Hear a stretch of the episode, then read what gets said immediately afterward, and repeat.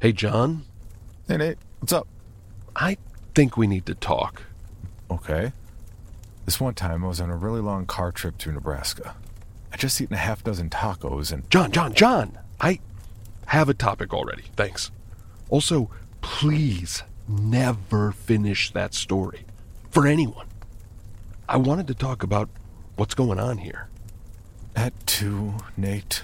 John, I know something weird is going on here. What kind of weird? Al? Science? Weird like this place? Let's not pretend like you haven't been acting a little extra off lately. I don't have the best experiences in the woods. And yet, this is the second time you've brought us out here. This is for something bigger than me, Nate. Man, you don't know anything about this, do you? No, I don't. But I know when a place is bad. I've been there before. Not here, though. It was in the Screamer's Forest. I've never believed in urban legends, ghosts, the paranormal, or anything like that. For the most part, I've always considered myself to be a rational, decent fellow.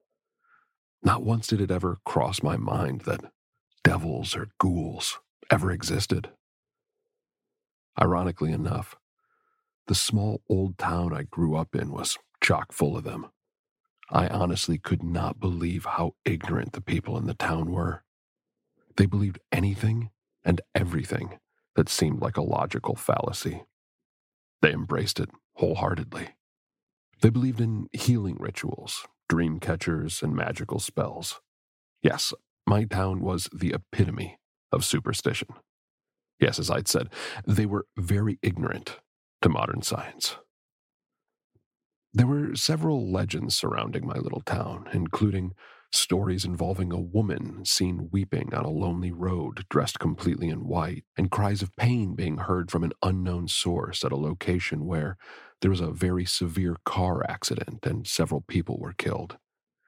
And in all my years of being in this place, not once have I seen a lady crying in white or heard the groans of ghosts who died at an area.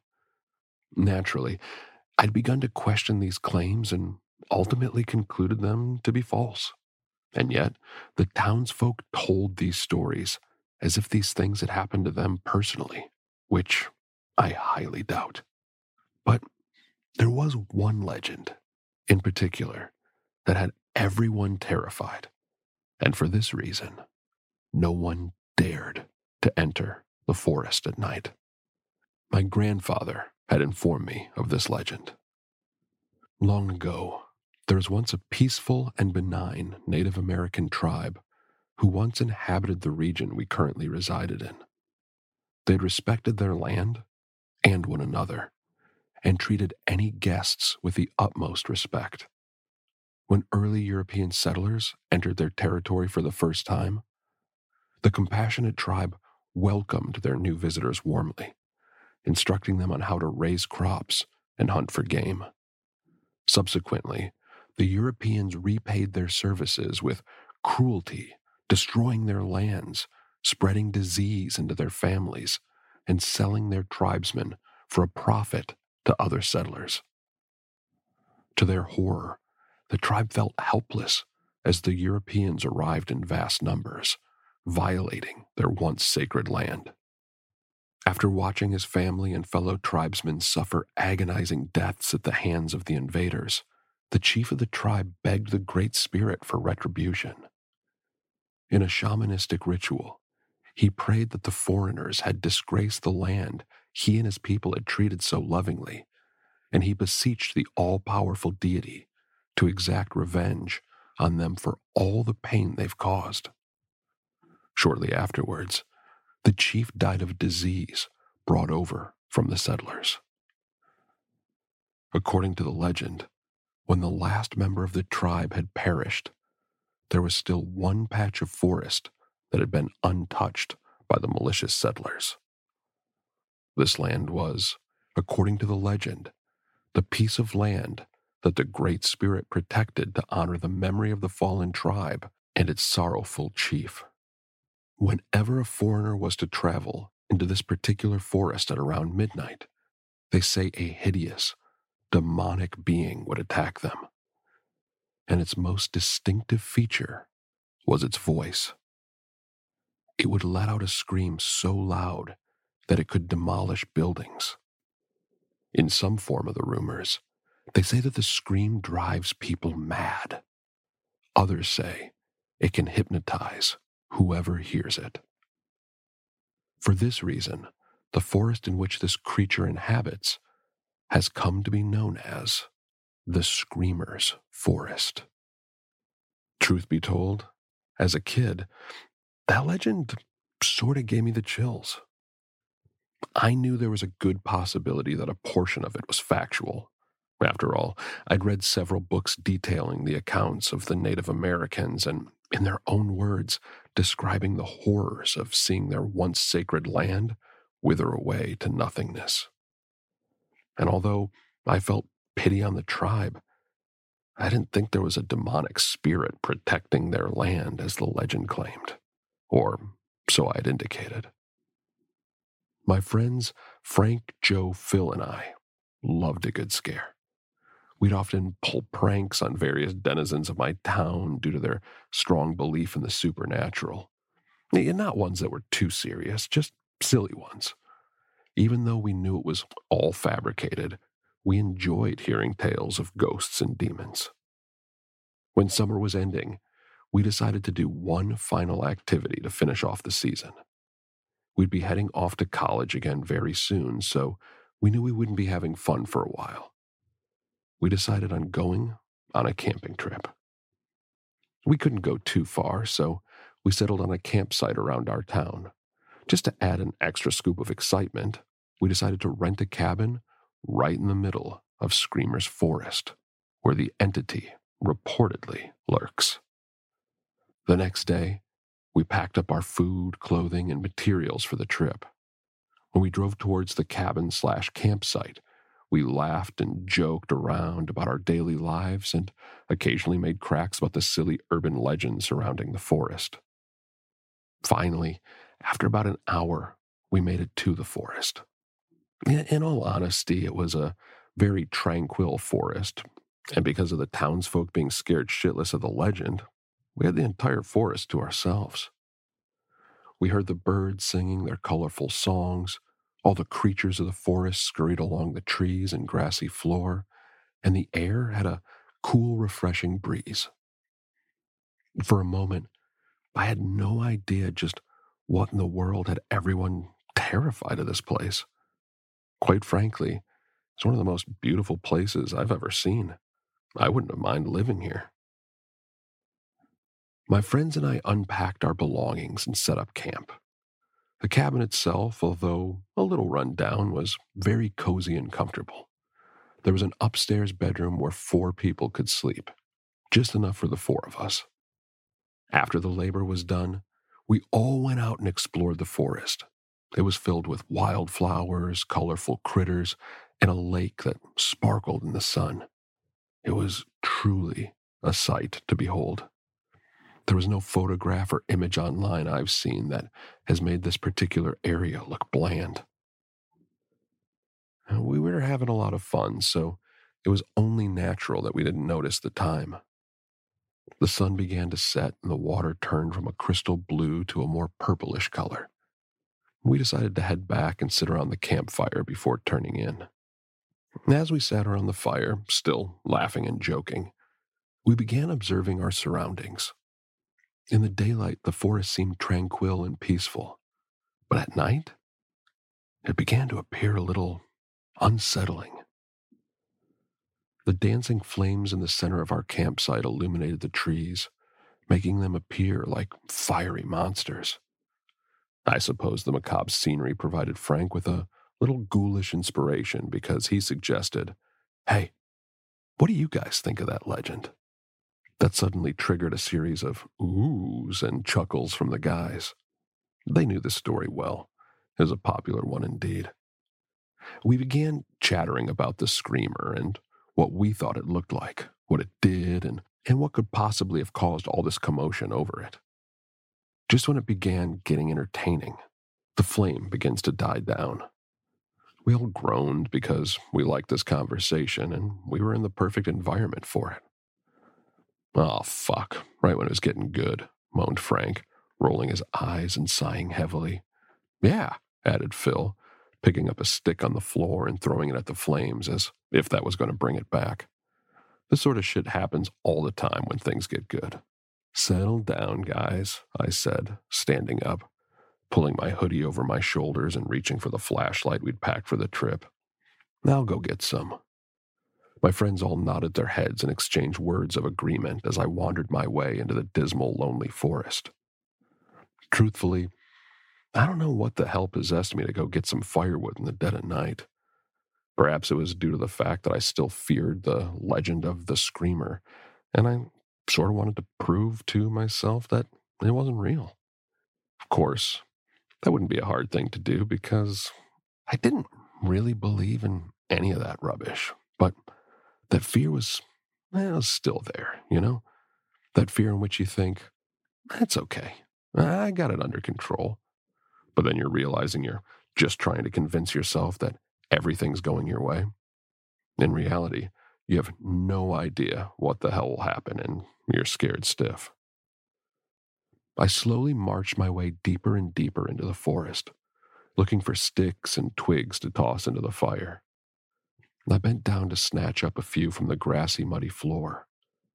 And that's when I heard it. That sound, that groaning. When I was picking up the shrubs and sticks, I heard something like a groan. Not a menacing groan, more like a groan that sounded as if it were in pain. A wail someone would make if they were recovering from a stomach ache or a broken bone. I suddenly stood up straight and, for some reason, I instinctively shut off my flashlight. I suppose it was because I didn't want whatever was making that eerie groaning noise to detect me.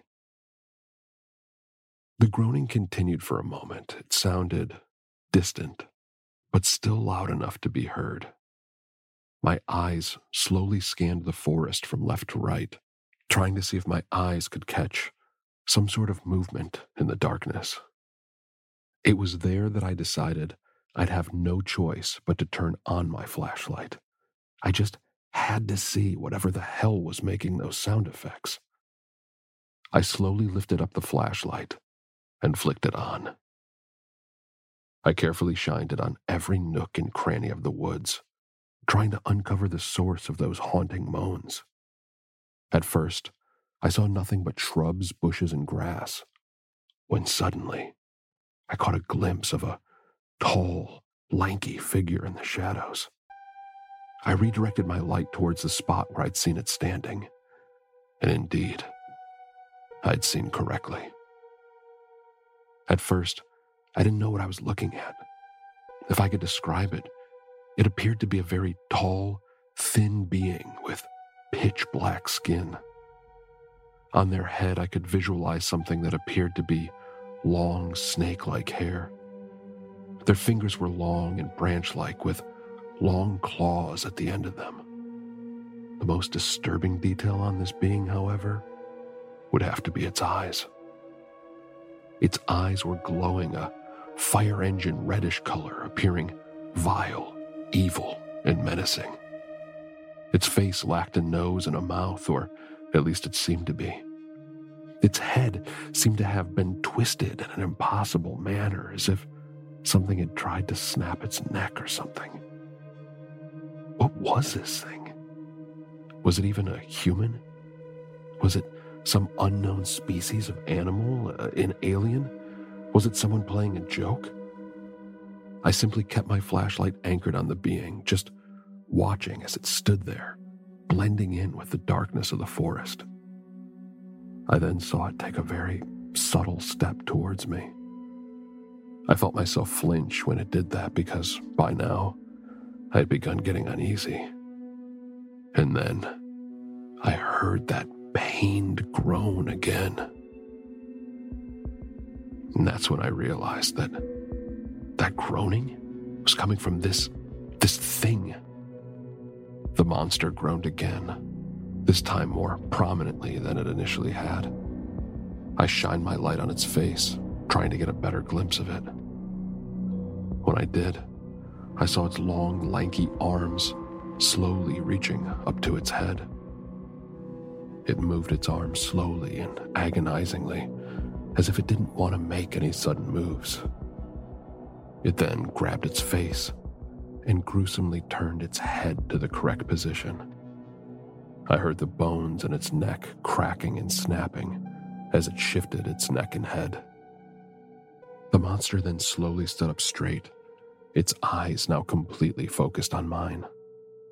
For what seemed like an eternity, the being and I just stared at each other, my light still shining on its face.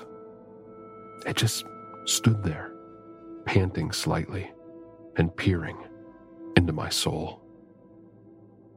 I remember my eyes shifting from left to right, not knowing what to do at this point. Then something both odd and frightening occurred. The monster seemed to lean forward a little, just a little. And right when it did that, a powerful wind gust, practically hurricane force, began whipping me from behind, almost knocking me off of my feet. As the wind lashed at me, I glimpsed at the monster once again. Now, it was slowly beginning to lean backwards once again.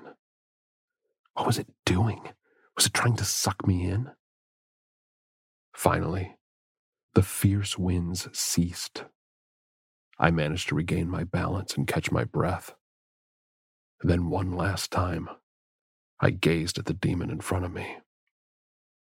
I then saw it slowly shift its shadowy head backwards, and I witnessed and heard the most unearthly of things I've ever seen in my life. The monster's previously blank face suddenly developed a colossal mouth that strongly resembled a trumpet. It had razor sharp yellow teeth and a long slithering tongue. It was hideous. And what was even worse is the sound that came out. Never will I ever hear something as demonic, frightening, or painful as that scream it made. When it opened its mouth, another volatile and vicious wind blasted me. This time, it was even more powerful than before. The trees rattled violently. The dirt off the ground began spraying all over me. And I could have sworn I even felt the earth shaking beneath my sneakers. Could all of this be happening because of the monster's voice? And then came that horrible noise that noise that would be with me until the day I died. Its scream started out resembling a siren, a high pitched wail of sorts that became louder with every passing second. Then it slowly shifted lower in tone to a more human like sort of screaming, a man's scream. Finally, the screaming reached its critical point. This time, the scream sounded like a combination of all three sounds the wailing, the human like screaming, and now it resembled an extremely loud groaning, a devilish groaning. The groaning sounded similar to a cruise ship's horn and a clap of thunder. And when it did reach that point, I felt myself collapse to my knees and I shut my eyes. I clamped my hands over my ears trying to barricade that dreadful ear shattering noise that was vomiting out of that vile creature's mouth. The sound was unbearable, unscruciatingly painful.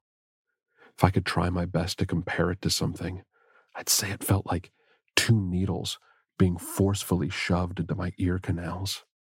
I couldn't stand that fucking noise. If I sat there listening to it any longer, I would have surely gone mad. It's almost as if the noise itself wanted me dead.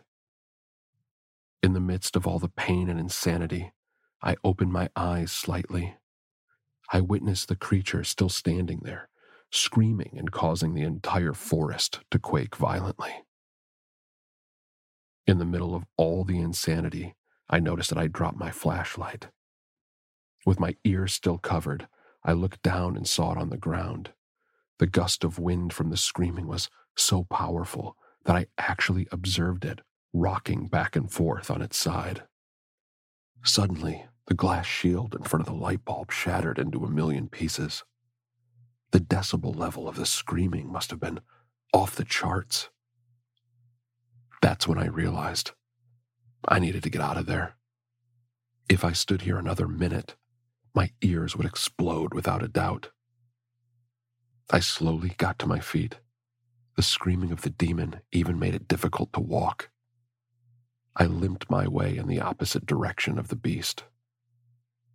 I slowly turned around to get one more look at it, and I couldn't believe that this entity had such powerful lungs. What was it? Where did it come from? Why was it doing this? I slowly sped my limping into a run and got out of there while still covering my ears. It was much more difficult to navigate my way around the forest this time around, since I'd abandoned my flashlight back where I first witnessed the monster. Finally, just as mysteriously as it came, the high winds and the piercing in my ears suddenly ended. I screeched to a halt and whirled around. There was nothing there. That bizarre creature suddenly vanished. But how? Did I imagine all of it? No, impossible. I took advantage of this momentary silence and immediately dash through the forest to locate my friends and try and get the hell out of there. For about five minutes, I frantically sprinted through the woods, searching for signs of our campfire illuminating the darkness. I was so close to giving up hope when I finally spotted a glinting orange light in the distance. Without hesitation, I scurried towards it as fast as I possibly could. As I drew nearer, the familiar chattering of my friends slowly came within earshot. Never did I ever think that I'd be so relieved to have heard their voices. I felt a sense of security to hear them all. I charged through the bushes, panting and sweating from the very unusual experience I had back there. My friends all stared at me with curious expressions and their eyebrows arched. They began standing up and approaching me, and a barrage of questions ensued. Whoa, where have you been? Where's the firewood? How come you're all sweaty? I bent over with my hands on my kneecaps, trying to regain my breath so I could explain just what the hell I'd seen and heard. I, I, uh, I said in between heavy panting, I saw, I saw a creature in the woods. A creature? inquired Joe, tilting his head. What kind of creature? I, I, don't know, I replied, becoming slightly hysterical as images of that hideous beast clawed its way into my mind. It was this this thing. It was was tall and skinny, and it had these long claws and, and its voice. Whoa, man. I think you need to slow down a little. I slowly shook my head and swallowed a lump in my throat. Didn't didn't you guys hear that sound? That that scream? My trio of friends all exchanged confused glances towards one another. And then he turned to me. Frank stepped forward to speak for them. He shook his head and answered, No, bro. We didn't hear any scream. I was speechless. How could they not have heard that dreadful wail? There was no way I could have imagined it. No way at all. But, but, I stammered as my head turned towards the heavily forested area. It was so loud.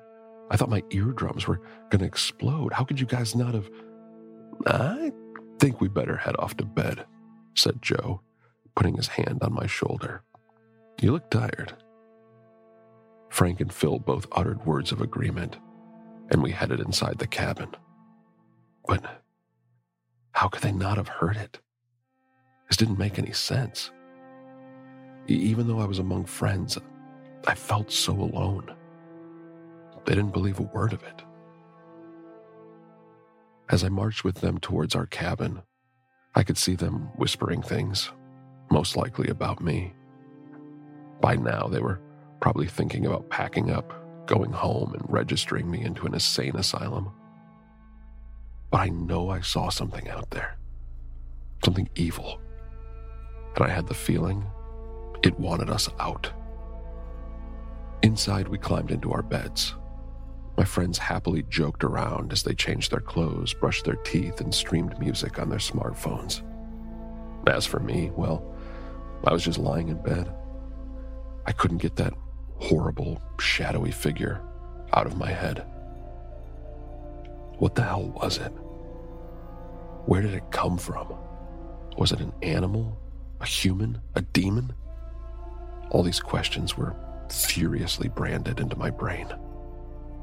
Suddenly, that legend that my grandfather had told me came into my head.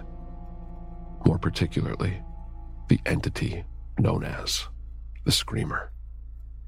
Could it have been? Could it have been that thing that I had just seen in the forest? No, that's crazy talk. It's just a silly urban legend to scare off the local kids.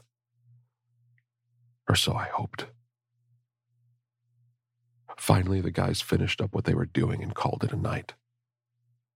Right before shutting off the light, they'd given me a few words of confidence, and they said everything would be better in the morning. Those poor, poor souls. When the light dimmed and the darkness engulfed the room, I laid in bed, staring at the ceiling. I still couldn't get that thing out of my head. That screaming, that horrible screaming was still ringing volatilely in my ears. As I gazed at the ceiling, I'd lost track of the time. By now, I'd started hearing my friends beginning to snore quietly. I, on the other hand, was wide awake, with my thoughts racing. I then sighed heavily, and then I began to slowly calm down. I know that what I'd seen in the forest was unquestionably an oddity, but lying in bed all night, worrying about what it might have been, certainly wouldn't do anything for me.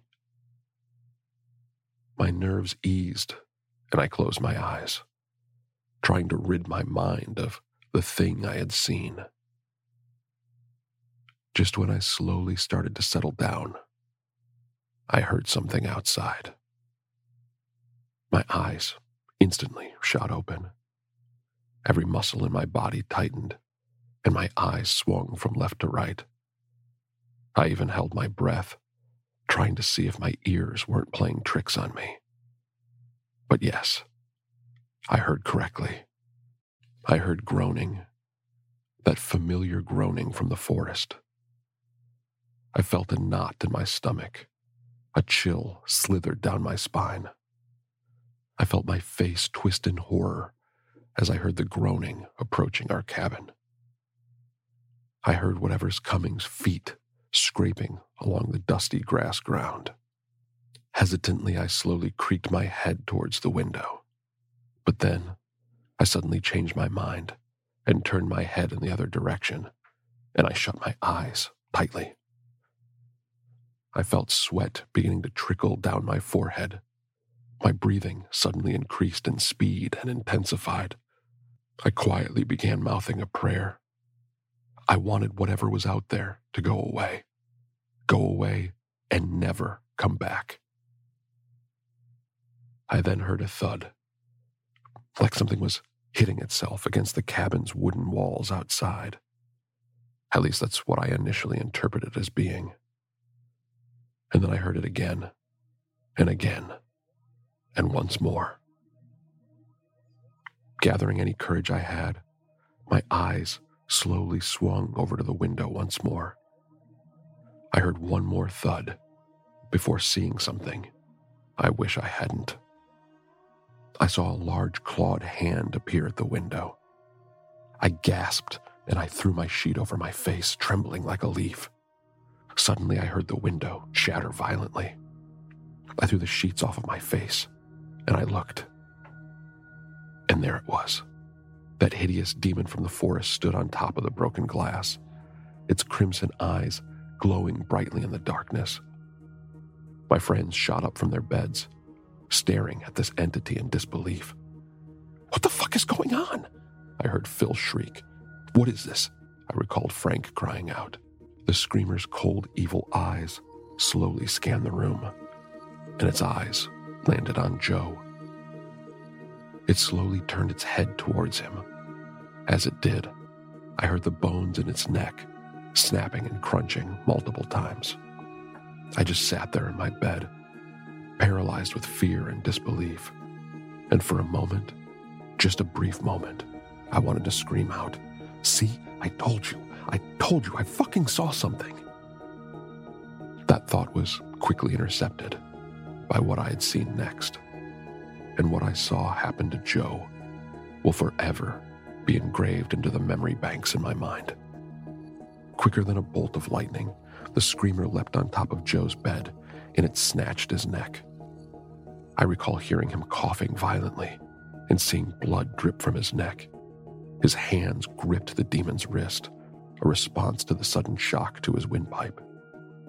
The creature easily lifted him off of the bed, with his legs dangling in the air as if he were a large puppet. It held him just a few inches away from its face. The screamer leaned its head back, took in a deep breath, and it wailed right into Joe's face. Just like before, it had started out like a siren, then a human's wail, and then a low, ominous moaning. I felt my bed beginning to tremble violently, and I once again covered my ears to shield them from that sound. My eyes shifted to Joe just to see what was going on, and I couldn't believe what I was witnessing. The demon's screaming was so loud that I saw the flesh on Joe's face beginning to peel off. First, his skin came off in small flakes. Then, as the screaming persisted, I saw the skin begin to go flying off in colossal chunks. Patches of flesh and skull began to reveal themselves. Finally, the entity ceased the wailing, and it slowly turned to us with Joe's bloody neck still in its clawed grip. It then seemed to hold up Joe's body in victory, as if trying to give us some sort of message. We all watched in utter horror as our friend's flinched face bled, his jaw hanging lifelessly. The screamer then tossed his body aside as if he were a rag doll, and then turned to us, its next victims. Frank and Phil both bolted for the door, and I did the same. The three of us dashed out of the room into the hallway and down the stairs. As we sprinted down the steps, we heard that wail starting up again. The screaming shook the entire cabin, causing chunks of wood to fall off of the ceiling and the windows to rattle violently. Trying our hardest to resist the overwhelming pain of the intense shriek, we sprinted out of the cabin, leaving behind our materials, and dove into the car. Frank hopped into the driver's seat, Phil jumped into the passenger's seat, and I got into the back seat. My friend jammed the key into the ignition, and the car's engine roared to life. Without hesitation or minding the protocols of operating a vehicle, Frank slammed on the acceleration and sped out of there as fast as the car could go. I remember that right before the cabin vanished out of sight, I gazed back to stare at the cabin. I saw the screamer crawl out of the entrance door, and its head shifted rapidly from left to right, searching for us. Just before disappearing into the darkness, I saw the demon's burning red eyes stare at us, driving away. We all gasped and breathed sighs of relief, thankful that we got out alive. Christ, uttered Phil, placing his hands on his chest and panting heavily. What the fuck was that? I don't know, Frank replied, keeping his eyes on the road, but I'm sure as hell not going to stay and find out. You, you see, I said, still trying to catch my breath. I told you, I saw some weird shit out in the forest. They both didn't respond. I suppose they didn't want to admit that they were wrong. I shook my head and continued breathing heavily. Then my eye shifted to the rearview mirror. To my surprise and horror, I saw the screamer come sprinting right up behind us at a remarkable breakneck speed. I whirled around and I saw its fire engine red eyes. Our car's taillights made them glow like cinders in a flame. Oh, shit! I cried as I observed the demon coming in close. My two friends turned around to see it, and then Frank stepped on the gas. Get us the fuck out of here, screamed Phil as his eyes remained anchored on the screamer. For a moment, it appeared as though we would actually outrun it. The screamer seemed to slow down for a minute, still keeping up, but at a further distance than it was initially traveling. Just then, it jumped high into the air, disappearing from sight. Where the hell did it go? asked Phil. We both began searching carefully for it, trying to see where it might have gone. Silence. Absolute silence. Our car roared down the path, and for a moment, all seemed serene and tranquil. I took a quick glance at Frank, and I observed his worried face and eyes locked onto the road in front of him. Phil frantically looked from left to right, trying to spot the horrifying entity that was apparently stalking us. I turned once more, trying to see if I could make out the screamer in the faint light, but it was nowhere to be seen. Did we outrun it? Finally, I calmed down for a moment. Just a moment. I sunk back into my chair and I took a deep breath. Phil finally settled down into his seat, but I could still sense the fear within my friends. We sat there speechless, probably because we were all too terrified to speak of what we had just saw. But then, the worst came. The screamer suddenly landed on top of the hood of our car. The vehicle bounced wildly a single time, and the demon's eyes were glowing that blood red shade. An explosion of cries and profanity escaped our lips as the monster peered at us inside. It then raised its long, slim arm, and its hand burst through the windshield, and it seized Frank's face. I could hear Frank's horrified, muffled screams as the creature's clawed fingers dug into his cheekbones. The car began swerving violently, left to right as the monster impeded Frank's vision. I could see my friend grab the screamer's wrist and try to desperately rip away the hand on his face. But as hard as he tried, the being was far too powerful for him. Finally, the screamer tore his hand away from Frank's face, only to leave a patch of fleshy, blood-stained skull and an eyeball dangling from a piece of flesh in its place. The creature roared that demonic growl for a second, and then it leapt off of our hood into a place that I didn't see, most likely the trees. The car made another violent swerve towards the left, and it crashed right into the trunk of a huge tree. Shards of glass went flying everywhere, and the body of the car shook violently. Oh, shit, I groaned as I tore at the handle of the door to the left of me. We gotta get the fuck out of here, man. I heard Phil shriek madly. We both opened our doors and went sprinting out of the car and went separate directions. At this point, it was every man for himself.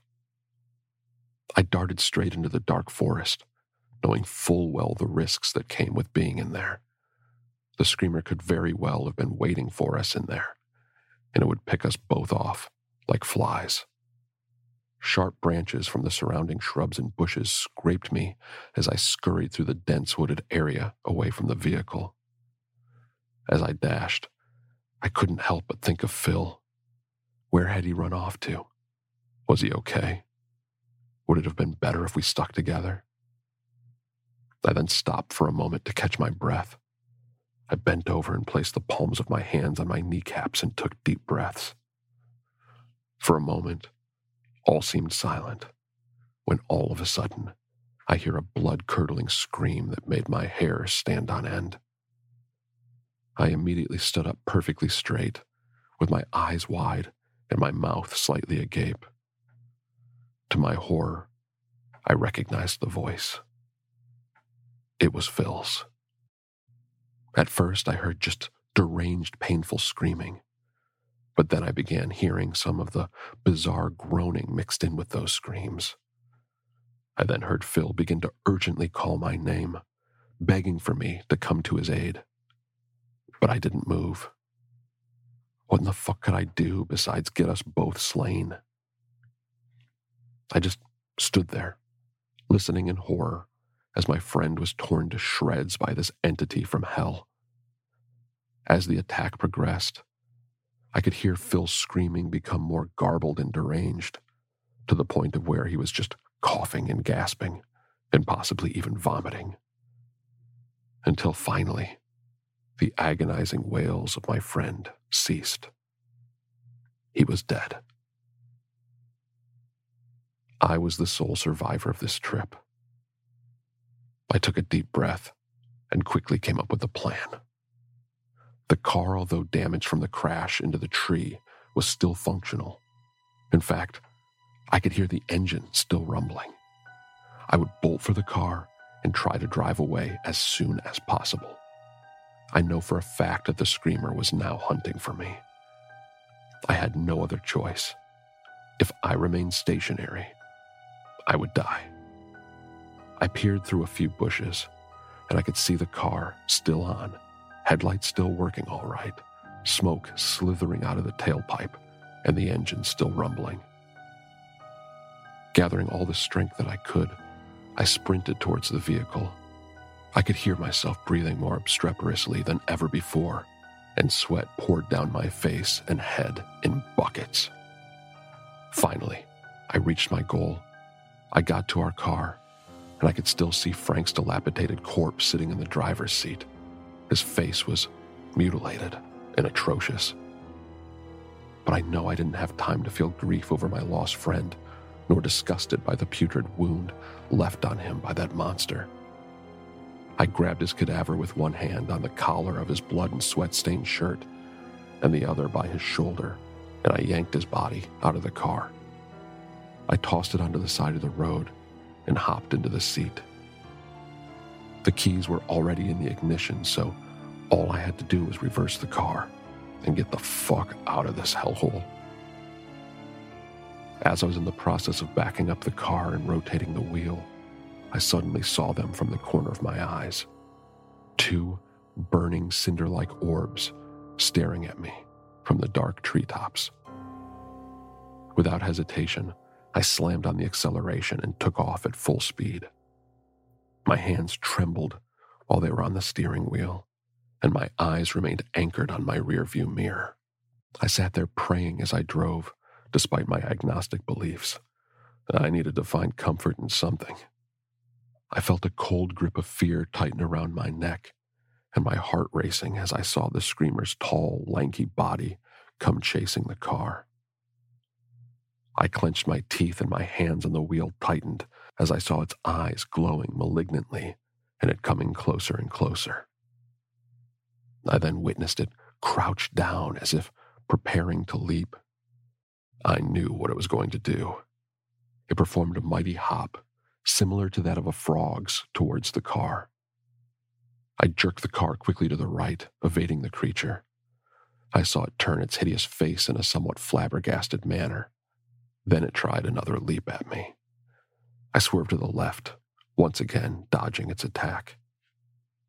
It went on like this for nearly 30 seconds when, suddenly, the screamer stopped leaping at me. This time, it simply sprinted up beside me. The car was going as fast as it could, so I couldn't get away.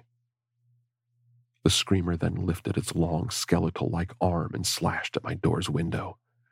An involuntary reflex made me put my arm up to defend myself. The demon's claws scraped my arm, and a sharp, stinging pain shot up through it. I cried out in pain and stared at the three massive claw marks that served as my wound. Blood began oozing out of them, and I shook my head. Fuck! I screamed aloud as my hands got back on the steering wheel. The screamer then lunged at the side of my vehicle once again, and this time it slashed at my face.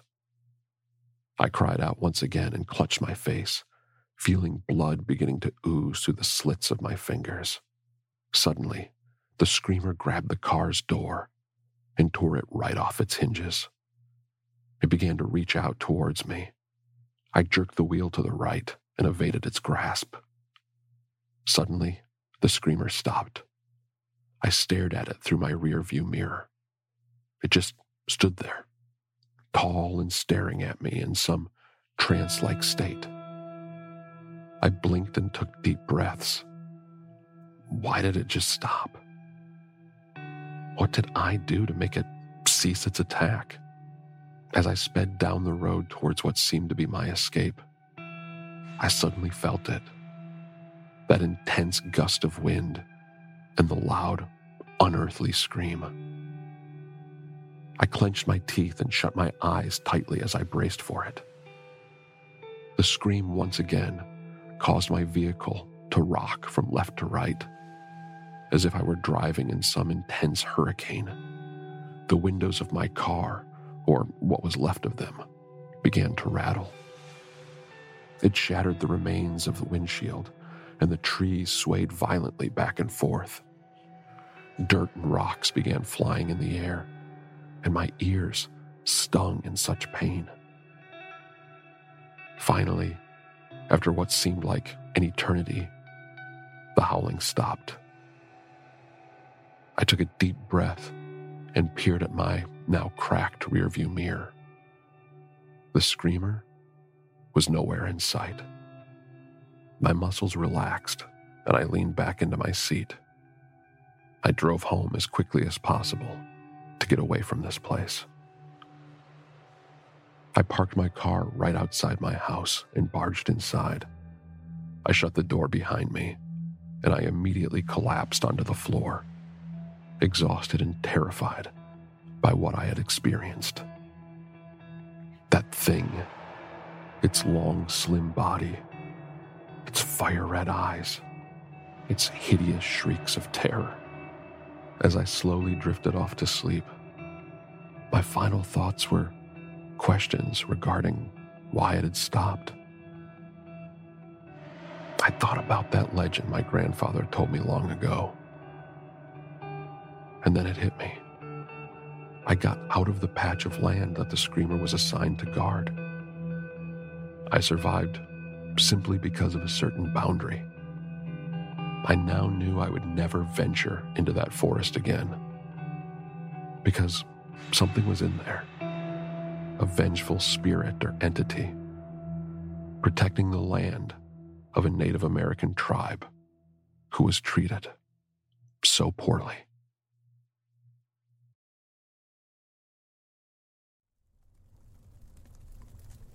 I'm sorry you went through that, but that's got nothing to do with what's going on here. Oh, yeah? Where is everyone? Why is it just the two of us here? Nate, we're almost done. Just relax, man. How am I supposed to relax? Every day that passes, things just seem more off. The noises in the woods, you being all cryptic about things that have gone missing around here, uh, that weird serial killer story you've only brought up all of twice as you keep forgetting it's even a thing? Nate, relax. Let me tell you a little story. What for? for fun. For life for death. This is about the camp in the White Mountain. In the summer of 2003, two brothers in their 30s, Paul and Richard Morris, traveled to the White Mountains in Arizona. The mountains, engulfed in dense forest, were full of rivers bursting with fish, and Richard was a keen fisherman. The Morris brothers were heading there to get away from it all for the summer. They were wise to pick this location as its remoteness provided peace away from other people. The two would stay in their uncle's solitary cabin located deep in the central forested part of the range. Their uncle had sent an email to him about the cabin weeks before. He said he was giving it up for them as he was moving into retirement. After several hours cycle riding, they finally arrived at the cabin. They brought in their belongings and noticed a cabin had a computer which Paul checked out perfect for storing photos and for emailing their friends about their trip. There were no files on the PC or a password. so they assumed their uncle had left it free and clear for their own use. Later that evening, they went out fishing to a river about a mile away. Richard knew the rivers there had all the best salmon and trout, and he hoped that he'd make catch of the day, or even the month, as his uncle used to say. After more than an hour of fishing, the two set off back home with a fresh catch to eat by the fire. Paul had taken some photos of the fish they had caught and went into the cabin's computer to upload them. However, as they entered, Richard noticed an unusual trail of a brownish black sooty substance that was leading into the house from the edge of one of the floorboards. Richard followed the trail and saw it led to and stopped abruptly in front of the computer. Paul asked him what he was doing, and Richard pointed out the trail for him. Feeling disturbed, Paul decided to upload his photos to the PC while Richard studied the substance to work out what caused it. He first thought it might have been a small fire or something like that. Richard looked at the floorboard where the trail started, but couldn't lift it up. It was stuck like cement. Meanwhile, Paul noticed an untitled file in the documents folder. This was peculiar, as when he logged on previously, it was empty. Opening the file, his jaw dropped and he nearly fell off his chair. Richard was alerted by his brother shouting and rushed to the scene. Richard tried hard not to cover his eyes when he saw the screen. A disturbing sepia like image, about the size of an ordinary photo, was present in the center of the monitor. The image depicted a witch like woman with a thin, stitched mouth with an expressionless face. It was unclear if it was a photo or drawing, but it left Paul in hysterics. Who put it on and when? Paul continuously asked his brother. Was it you that did this? He demanded. But Richard strongly denied this. The computer normally could tell them the time and date the picture was saved, but it said nothing. Has this trail got anything to do with this? He begged for answers more. Neither of them would know how the image got onto the computer. It had no files before, and this cabin was miles away from any other human settlements. The cabin included padlocked doors, windows, and 24 7 CCTV, which were mainly there for deterring dangerous animals. But the brothers could find no evidence from these to solve how this chilling work of art could have gotten onto the computer. However, when reviewing the blurry CCTV tapes, they could see the half hour mark of camera 3. The trail randomly appeared from nowhere. This caused Paul to panic more. Desperate for answers, the two went to phone the police, but the phone wouldn't work. What's wrong with it? gasped Paul.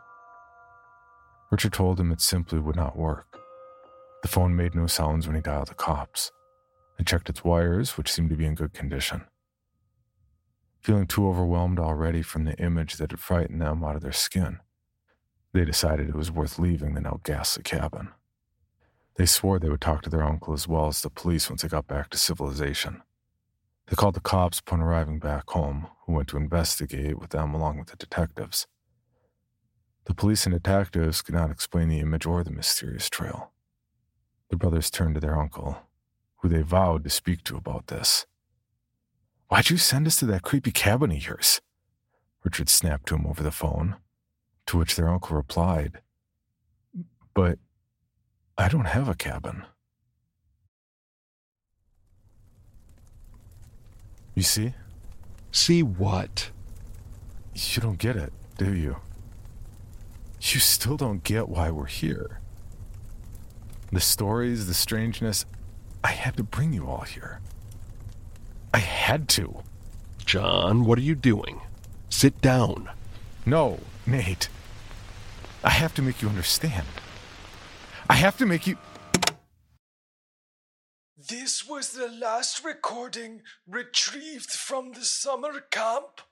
The whereabouts of the creepy narrators are currently unknown, as is the extent of the madness that engulfed their host and leader.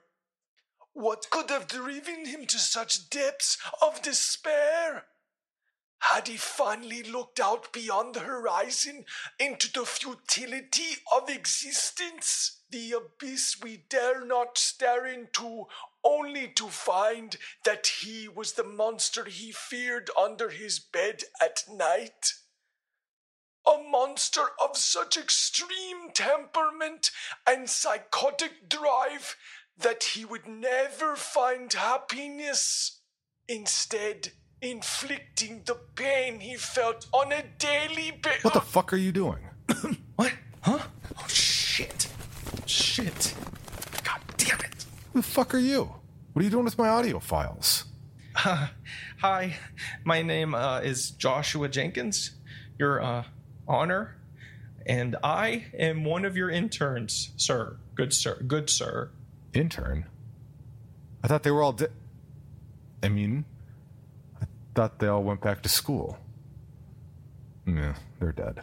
Yeah, no, I uh, I hid during the calling, Your Majesty. John. Just call me. You know what? I kind of like that. Also, it wasn't a calling; it was performance reviews. Oh, okay, yeah, yeah. It's just I, I've never seen so much blood during performance review. Forget all that. I asked what you were doing. What's with that German documentarian voice? Oh, that um so that yeah, it's just it's kind of funny. I, I was going through your audio and realized that it, it was just a, a, a little boring. I mean, is that wrong to say? Like so I mean, personally, I thought your listeners might like it if there was, you know, some more suspense, you know, just a little, just take it up a notch. And so what I've been doing, um, it's funny you haven't noticed this. I've been replacing your audio after every time you post it. I've been deleting it, uh, scrubbing it from the net, the worldwide net, the the WWN, and um, just re-uploading it with the stuff the stuff I make. Um, and you know, when you didn't say anything after the first time I did it with the first episode, I I figured you were fine with it. So it's I mean, do you not listen to your own show? Do you not check the the shit? You don't you don't check your shit? Of course I do. Usually. You don't run a tight ship around here, do you, John? I've been busy. It's just I'm kidding, Your Majesty. I'm just pulling your leg, Your Majesty. How'd you even make the episode sound that way? None of any of that actually happened outside the stories they told. What the fuck was all that weird editing that made it sound like I was killing people? Well, I just thought that, you know, because this is a scary story podcast, that maybe, you know, people would like something a little more than just you all doing the same thing, except just around a campfire. You know, I thought maybe make it special since it's a s- special. Again, no offense. I promise you, I'm not meaning offense by this. Offense taken. We did do something else. We hosted the weekend retreat for kids and raised a shit ton of money for after school programs in the process. Everyone had a great time and went home healthy and happy. Yeah, and I get that. I just I thought this made things more interesting. Like I'm just I thought maybe it would make people want to listen to it, you know? Like they'd want to listen to this podcast. It's mostly a lie. Like that shit you see in movies when people suddenly wake up in the end and it's all a dream. It's the most bullshit cop out in cinema. And how you did the same thing to my podcast. My baby, my reason for waking up most days. I I get that, but just I mean, don't don't you have a wife and kids? What's your point? I mean, what are what are they to you? So, let me get this straight. You took all the audio from us at camp, good, clean fun with us all telling scary stories, and made it seem like I'm some psycho killer who wanted to chop up my own narrators? Why would I possibly want to do that? Why the fuck would you possibly want to do that? I I I, I just I uh just You just what? I, I, I wanted to, to protect you. Okay, I wanted to protect you. Protect me from what? The the other stuff, What other stuff? the stuff the other microphones picked up. Other microphones? Yeah, I was thinking it's kind of like Cannibal Holocaust. You know? I've never eaten anyone. I mean, there's that one time, but it's one of those blind tasting menus. They said it was veal, which I'm totally against, by the way. But I'm almost positive it was actually. No, no, no, no, not that part. Like, you know how the director of Cannibal Holocaust actually had to go to court because people thought he killed the actors in the film? And then they had to like show up and prove it was just a movie. Well, I mean, I figured I made the audio sound like it killed the narrators, and then you you'd prove they were alive and people wouldn't, you know, they would notice the other stuff. The stuff in the woods. Wink, wink. Can you see me winking? It's, it gets pretty graphic, man. What did they do to make you so mad? They know what they did. So, you, uh, you know where the bodies are hidden, so to speak. Yes, I, I, I yes, sen- sensei. Figuratively and literal, literally, you know, like, like exactly. Hmm. Interesting. I'm not sure how to say this, but thank you. I appreciate you. Oh, wow. Uh, you're welcome, my maestro, my big cheese. Can I? You, can I call you my big cheese? No, seriously. You were looking out for the podcast, and you were looking out for me. Don't think that doesn't mean something special to me. In fact, I've never said this to an intern before, but I'm gonna make sure your death is painless. Mostly. What? What? You're gonna kill me? I, I, don't, I don't get you. You just, you just, you just said thank you. Why are you gonna, why are you gonna kill me? You said it yourself. You know where the bodies are hidden. Kind of a liability. Plus, you're an intern. It's in your contract. Why doesn't anyone on this show ever read their contract? you know what? I thought this might happen. Actually, I should let you know something. I've been recording all of this the whole time, and it's going to automatically upload if I don't put in the password. And guess what? This bad boy, it's backing it all up. That's right, I'm backing all of this up onto my Talkboy. That's okay. I'm good. You admitted you were going to kill me. You admitted that there were bodies in the woods. Yeah, but no one's ever going to find those bodies. I'll just tell everyone that this was a little skit that we were doing. Like our ads. Now let's face it, no one knows who you are, and they won't miss you. I already forgot your name. What was it? Owens? Hibbs? Am I close? no, but it's funny you should say that. I Yeah, this is running long, and I have some things to tie up, including you. No, please, please. I, I, I did this for you. You can't. I, I interned for you. I gave you all of my intern abilities. Sure, I can. There's plenty of college kids out there looking to fill your spot for a bullet point on a resume. Four year degrees don't really mean as much as they used to. If it makes you feel any better, people forget all about you by the time the outro music starts. Why, why would that make me feel better? I said if. Wait, wait, no, no, no, no, no, no, no, no, no, don't stab me, no, no, please, no. Not my guts, I love my guts, they're my favorite part of me. My guts are my favorite, please don't stab my guts. Anything but my guts, stab my brains, stab me in the legs, but not my guts. Oh, God. For more information on this podcast, including how to submit your own story for consideration, please visit creepypod.com. You can also follow us at CreepyPod on social media and YouTube.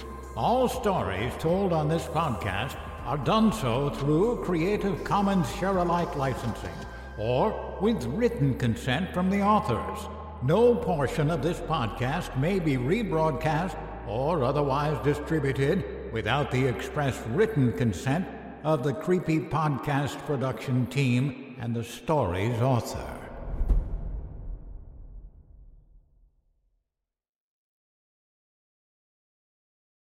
Item number SCP 5186.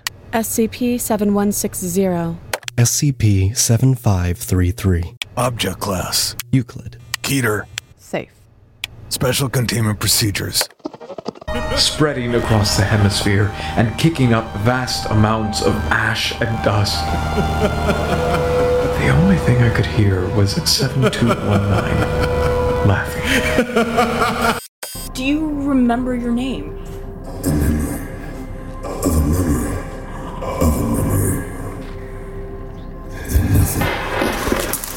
Heartland Counseling. Appointment update. I feel them again. Heartland Counseling. Appointment update. They're in my ears! Heartland Counseling. Appointment update. Nobody understands! SCP Archives is a weekly fiction podcast.